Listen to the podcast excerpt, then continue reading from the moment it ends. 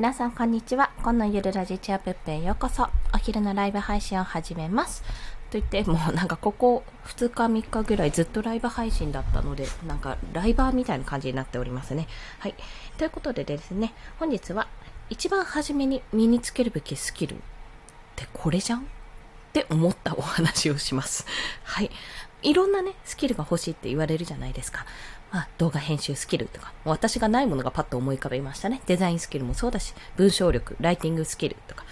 まあ、そ、それ以外にも、まあ、ブログを構成する、プログラミングのね、スキルとかもありますし、コーディングとかも、いろんなスキルがある中で、一番初めに、これをつけなきゃいけない。これすべてのも源やと思ったスキルをご紹介しますと、何かというと、言語化スキルです。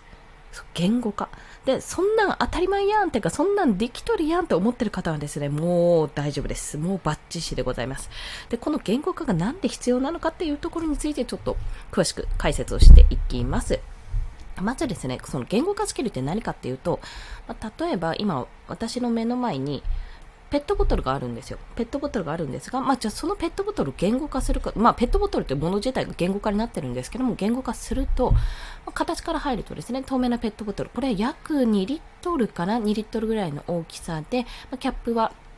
黄緑色。で、ラベルは全く貼っておりません。で、大体中身は今4分の1ぐらい入っております。まあ、中身は水です。透明な液体、水。というような形で、まあ、言語化、何かを、ものを、自分の見たもの、視覚情報とか、まあ、それは聴覚でも何でもいいんですけども、自分の聞いたこととか、こう、言語化されてないものに対して言語化をする、言葉にして表すっていうのも、一種の言語化スキルです。あとは、まあ、それと同様に自分の考えとか、あと感情とか気持ちとか何でもいいですし、しもうとにかく、要は、言葉になってないもの、テキストになってもないものを全てテキスト化するってことは言語化スキルなんですね。で、その言語化スキルがなんで必要かなんですけども、まあ、一重に誰かに何かを伝えるのに一番、まず言語、日本人だったら日本語、え、ー、と、まあ、海外共通の言葉でと英語とかね、例えばですけど、まあ、音楽だったら音符とかって、まあ、言語とはちょっと違うんですけどね、それ、そんな形で、あの、要は伝える共通のものに、共通の認識をするために伝えるものなんですよ。で、その言語化スキルっていうのは、まあ、一種のなんか、なんて言ったら、英訳みたいな感じでね、そう、ものを英訳、あの、日本語を英語にする、あの、訳ですね、訳のような感じで、見たものとか、聞いたものとか、自分の感情とかを言葉に変えるっていうスキルなんですけども、それが、結局、あの、いろんなことに役立って、ま、まずは、まずはね、もうご想像の通り、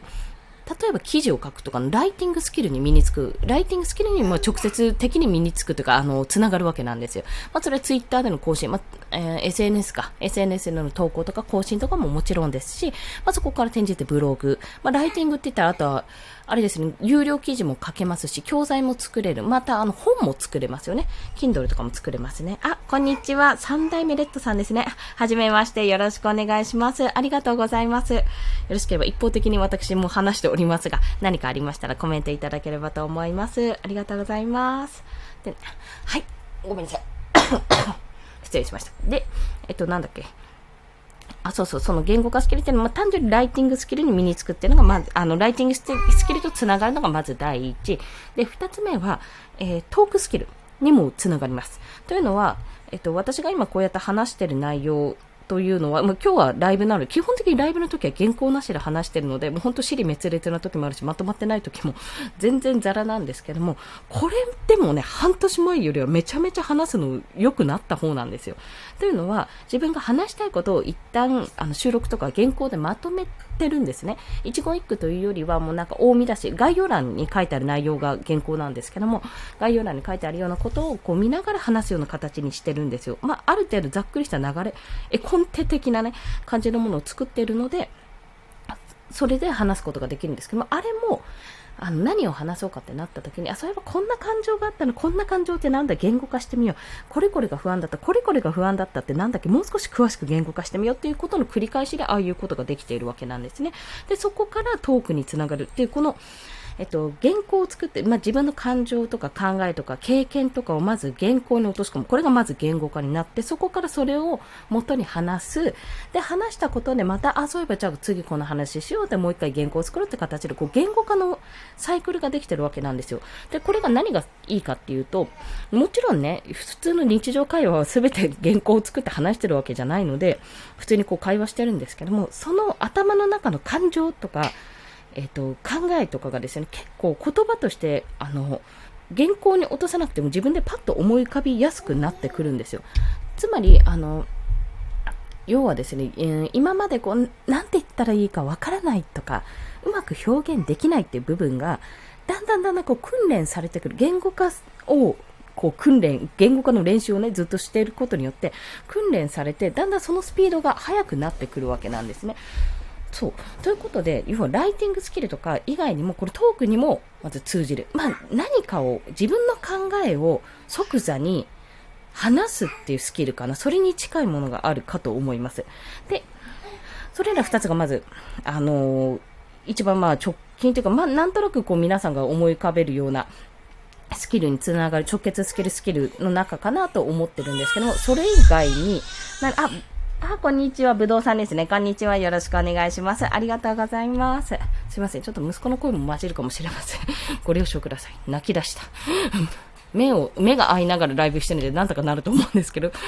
頑張ります。はい。で、あともう一つ何かというと、えっと、これが、まあ、今日の今朝のライブでも話したんですけども、分析力なんですね。で、分析力、リサーチ力なんですけども、それは何かっていうと、私もね、分析とかリサーチとか全然、あの、ど素人なので Google 検索体ぐらいなので、分かっていないんですけど、すごく、あの、ちょっとお待ちください。抱っこしてきます。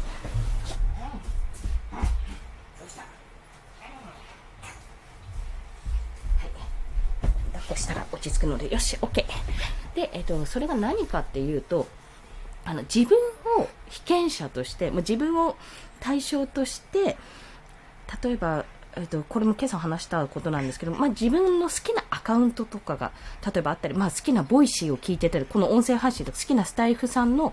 えっと、フォローしているチャンネルがあったりするとしたら、じゃあなんで自分はその放送を聞きたいかとか、じゃあなんでこれ、このフォローしてる方なのに今日のこの放送は聞かなかったのかとか、そういったあの自分の行動ですね、心理状況、行動、その時の気持ち、考えっていうのを一つずつ言語化していくと、それって一種のユーザーの頭の中を言語化することにつながるわけですよ。で、これをですね、これがいっぱいあると、いっぱいってデータと、データになっていると、まあ、もちろんね、リサーチとして、こちらとしては、ビッグデータで、そんなでっかいビッグデータがあったら、もう欲しいじゃないですか。で、それが、あの、自分のコンテンツとかに運用できれば一番なんですけども、まあそうもいかないし、そんなのお金かかりそうだし、お金も時間も労力もかかりそうなので、じゃあどうするかって言ったら、じゃあ自分をとりあえず一ユーザーとして捉えて、相手目線、まあ誰かね、もう一人とかもう二人ぐらい自分と違う人が被験者になってくれるならそれが一番ありがたいですけど、そうじゃないならまず自分を客観的に見ることで、あ、なるほど、自分はこう思ったから今このリンクを踏んだなとか、自分はこう思ったからこのタイトルだとタップしなかったなっていうことを客観的に言語化するんですよ。それをすることによってすごくね、相手目線ってものが身につきます。あ、なるほど、これ何が嫌かっていうと、このタイトルのこの部分だとそそられないなとか、興味を惹かれないなっていうところ、もしくはリンク踏んだ、あ、これすごい欲しくなっちゃって買っちゃった、あ、なんで買っちゃったんだろうと思った時に、あ、これは、この人が、もう信頼のおけるこの人が言う、しかも自分がちょっと欲しいなって、なんかかゆいところに手の叩く本だなって思ったから買っちゃったんだなとかね、そういったことを言語化することによって、すごくね、世界が一歩ちょっと広がります。本当はそれは他人軸で、他人の目で、第三者のいろんな人の目でデータが欲し欲しいところなんですけど、まあそうもね、あの簡単に手に入るものではないので、いかに自分、まあ自分の方がもっと深く心の中知れるじゃないですか。なんでだろう、なんでだろうって、すごく主観的にはなってしまうけども、あえてそこを、ま、なんでそう思ったんだろうって行動を全部書いておいて、そこからその時考えたこと、思ったこと、気持ちとか、どういう流れでその行動をしたかとか書いておくと、それだけでね、すごい立派なデータになるんですよ。で、それを元に作っていくと、あの、自分がね、もうすっごい、あの、一般の方と、かけ離れた感性ではない限り